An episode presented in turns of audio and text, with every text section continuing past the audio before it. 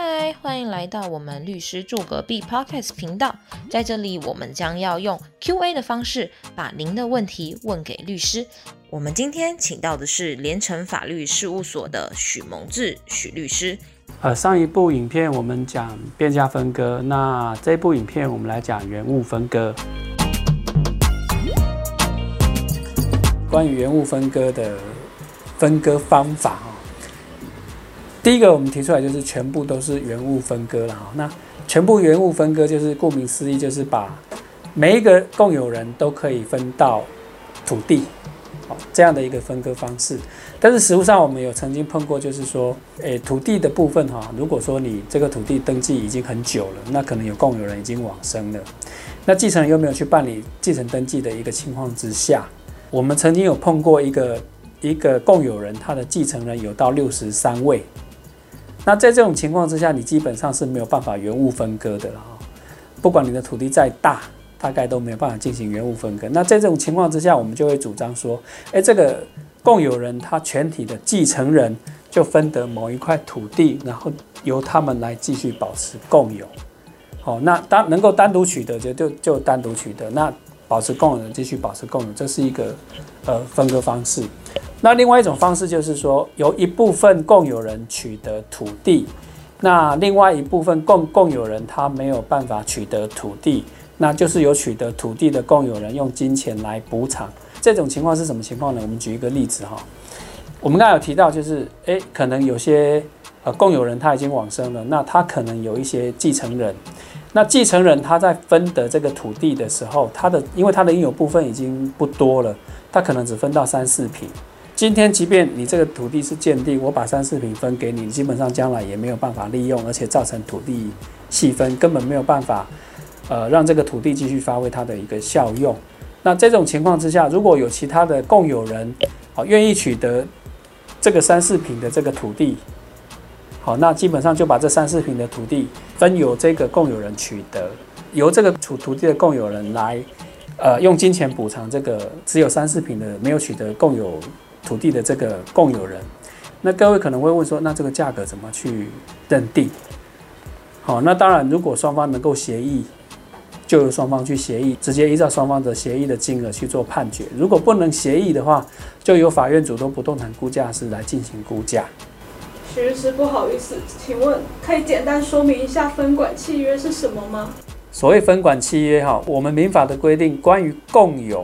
比如说五个人共有的，那每个人的应有部分都是五分之一，但是在这块土地还没有分割之前，你的五分之一到底在这一块土地的东边、南边、西边、北边不知道，那变成说你没有办法去利用。如果说你们没有分管契约的情况之下，其中有一个共有人共有的土地上面盖了房子，而且他盖房子的面积没有超过他应有部分换算的面积，在这种情况之下，其他共有人还是可以要求他拆屋还地。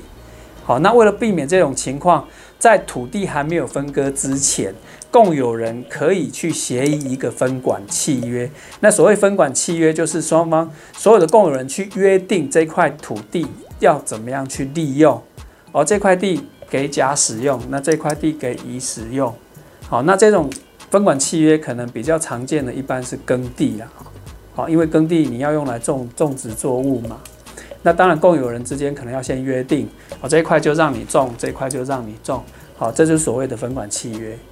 所以就达成共识就好，不用管公不公平。对，只要达成共识，只要共有人都同意，就算。共有人都同意，我整块地都让其中共有人一个人去使用，也是可以的。许律师，请问一下，我觉得我的方案最好，可是大家都提出了自己的方案，那这样子是让法院来选吗？我的方案最好啊，他的方案又不好，怎么办？我们会有争执。这种情况，所有的共有人其实都可以提出自己的方案哈。当然，哪一个方案是可采的，当然是由法院。法官来决定，那法官在决定的一个基本的原则就是，你今天的分分割方案，第一个一定要公平，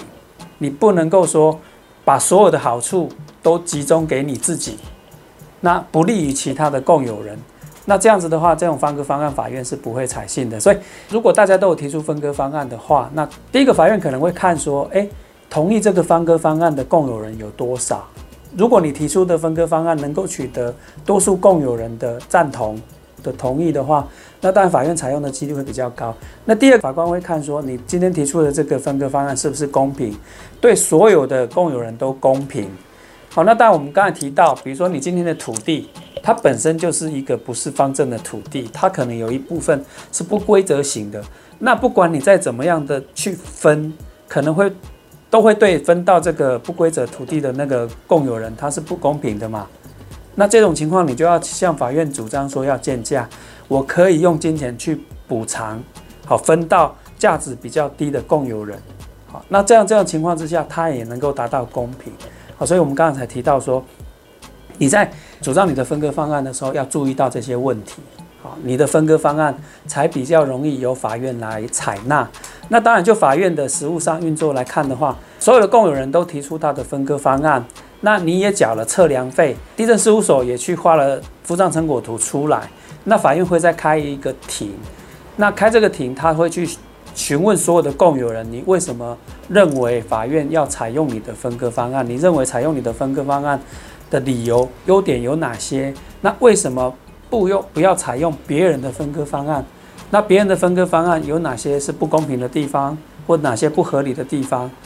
好，你你们都都就就必须在这样的一个法庭上面，你要去表示你的意见，最后由法院来决定哪一个分割方案他认为是对所有的共有人是最公平的。那那当然了，法院如果判决下来你是不服，但还是可以再上诉那徐律师，我想要请问呢，如果我的地是一块长条的地，我被分到后面，我没有路可以出来的话，那该怎么办呢？啊，你在主张你的分割方案的时候，你必须要注意到通行的问题。一般来讲，我们在你这块土地里面本来它是没有对外通路的，好，你分割之后，因为要细分嘛，那可能会有其他人没有对外通行的道路的话，我们就会保留一条道路出来。而且这条道路为了避免将来会有纷争，我们这条道路就会有所有的共有人按照他原来的应有部分比例继续保持共有。好，因为我们我们其实上上一篇关于这个不动产分割的部分，我们也讲过哦。你今天即便是建地，啊，因为法律的规定，如果你今天因为物的使用目的它不能分割的话，其今天即便是建地，它还是没有办法分割。好，那什么说所谓叫做因为物的使用目的不能分割，通常就是你这块地就是道路，它就是做道路使用的。那你做道路使用的话，当然当然不能分割啊。所以在刚才那种情况之下的话，你如果说你的地是狭长型的，那你在你提出你的分割方案的时候，你并没有考量到其他共有人对外通行的问题，那你这个分割方案法院采纳的几率可能就比较低了啊。所以你必须要考虑到通行的问题。那徐师，如果说这一块地上面的共有人很多，有些人想要直接分割，有些人想要变价分割，那该怎么办呢？呃，我们刚才有提到，就是说法院在判决分割共有物，原则上它是会尽量用原物分割的方式，在原物分割是没有办法原物分割的情况之下，才会采用变价分割的方式。好，所以。当有你今天有你提到的这个状况的话，那法官就会看说，哎，你今天这块地是不是可以原物分割？如果它是可以原物分割，原物分割没有困难的话，基本上他就不会去采用变价分割的方式啊，因为也要考虑到有些感情上的因素了，因为有些人他的可能主错，或者是他这个土地哎是他的祖先流传下来的，他不愿意变价分割，法院也有可能也会考虑到这样的一个情况。好，所以如果说今天有人提出原物分割，也有人提出变价分割的话，那法官应该会考量，如果除非啦，好，除非这个这个不动产它是没有办法原物分割的状况，他才有可能去考用考虑用变价分割的方式。突然想到一个问题，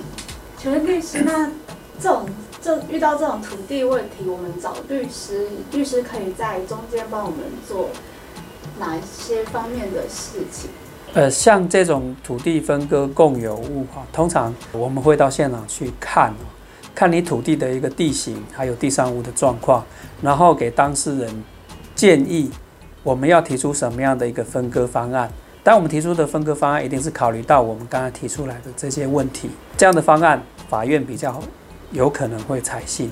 避免因为当事人可能不懂法律哦，导致他提出来的分割方案没有考虑到我们刚才提到的这些，到底有没有第三物啊，有没有分管契约啊，那通行的问题呀，那需不需要建价？好，如果没有注意到这些问题的话，你可能提出的分割方案，因为它不公平，所以没有让法院去采纳你的分割方案。那通常这种土地分割的诉讼都会打多久呢期间呢？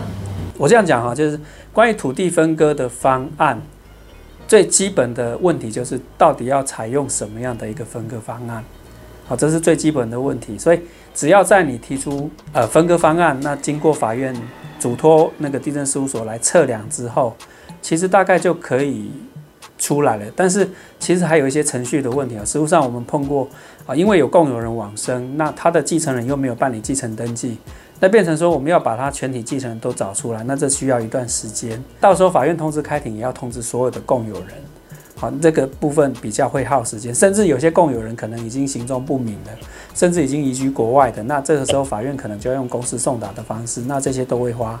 一些时间。那当然，针对有一些共有物分割，可能它争议比较大的，它也会比较花时间。所以基本上你要看你的个案，你的共有人，第一个土地面积。第二个共有人人数，好来做判断。其实实务上我们也曾经碰过共有人可能只有三四个，可是他在判决共有物可能也拖了蛮长一段时间，也有。好，那这这是比较特别的状况了。但是基本上你分割共有物的案件，你基本上要看的就是共有人的人数啦、土地的面积啦，好，还有土地的这个地形到底规不规则，好不好分割来做一个决定。所以，如果我想要省钱省时间的话，那我还是委任律师会比较好喽。呃，大律师可以帮你考量到各种状况啊，因为你分割共有物其实需要经过一段的时间，当然有律律师协助是最好的哦。你不会因为你没有注意到我刚才讲的那些问题，那导致你的分割方案没有被法院采纳，那对共有人来讲可能是一种损失。这些共有人之间会不是算是对立的关系吗？你如果你如果说提出分割方案是不一样的，基本上就会有对立这样这样就会有点撕破脸。对啊，甚甚至有时候是被告彼此之间对立啊。他虽然都是被告嘛，但是理论上其他一般案件被告的利利益应该是一致的嘛。可是，在分割共有物就会变得不一样啊。你有你的分割方案，我有我的分割方案，甚至原告有原告自己的分割方案啊。所以就是。无关情理，大家就是争就对了。对啊，但但有一也有一些啊，他根本不知道他还有这个土地的持分，因为他持分很少，他也不来开庭，他也不提出分割方案，不可能，因为他持分太少了。那这样子该怎么处理？啊，那种情况我们就是直接把你这个部分就是继续让你保持共有啊，就是不会直接给他一笔钱偿还他，就可能他当然了，我们会有时候对啊，法官。法官可能会问他有没有人共有人愿意吃下来的，啊，用金钱补偿，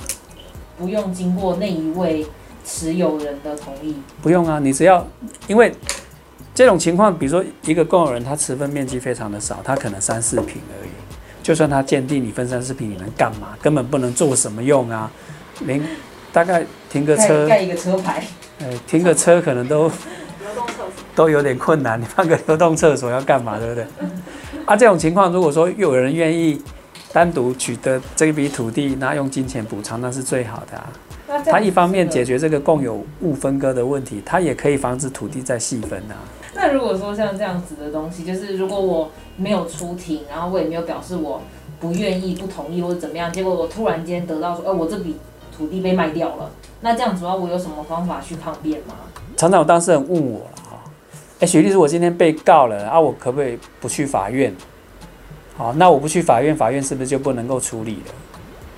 我说啊，如果照你这样想的话，如果有人告到法院去，啊，你不去开庭，你不去出庭，那法院就没有办法处理的话，那你觉得被告会有人愿愿意去法院吗？不太可能嘛，哈。所以这种情况之下，法律的规定就是，如果说你收到法院的开庭通知，那你也收到起诉状善本。那你就不去开庭，那也不不写状子去表示你的意见的话，那基本上法院就会认定说，诶，你对原告的起诉没有意见。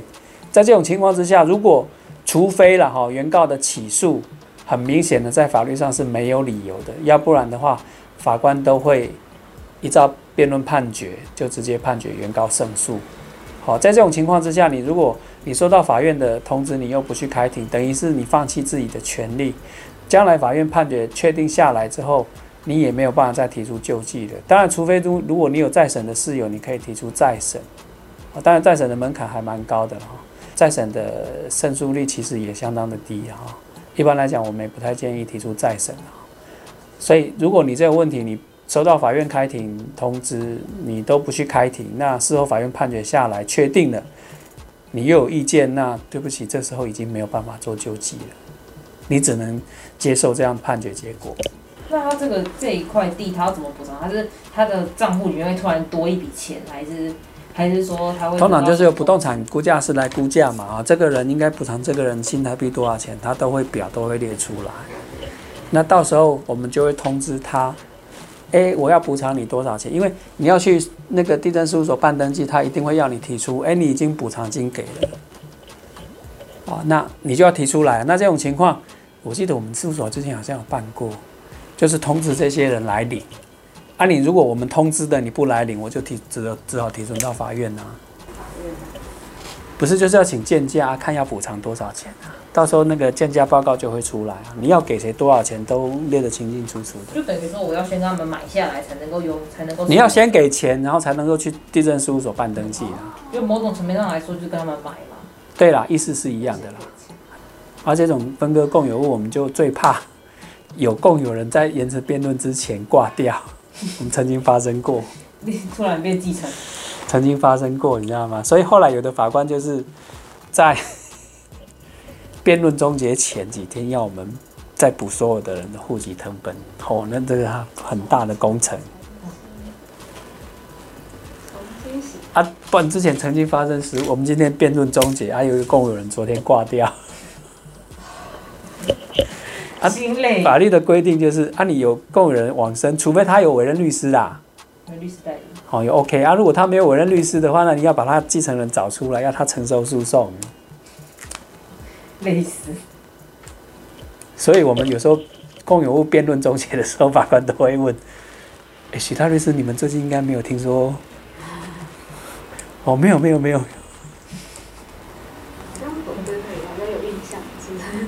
历史就挂掉，过世了，还蛮多人的。有啊有啊，我之前也曾经碰过啊，那个当事人也没年纪多，三十几岁而已，来跟我谈，结果后来挂掉。啊，我问他是怎么怎么挂的，欲言又止，不知道。我们的影片就到这里了，那谢谢大家的收看，再见。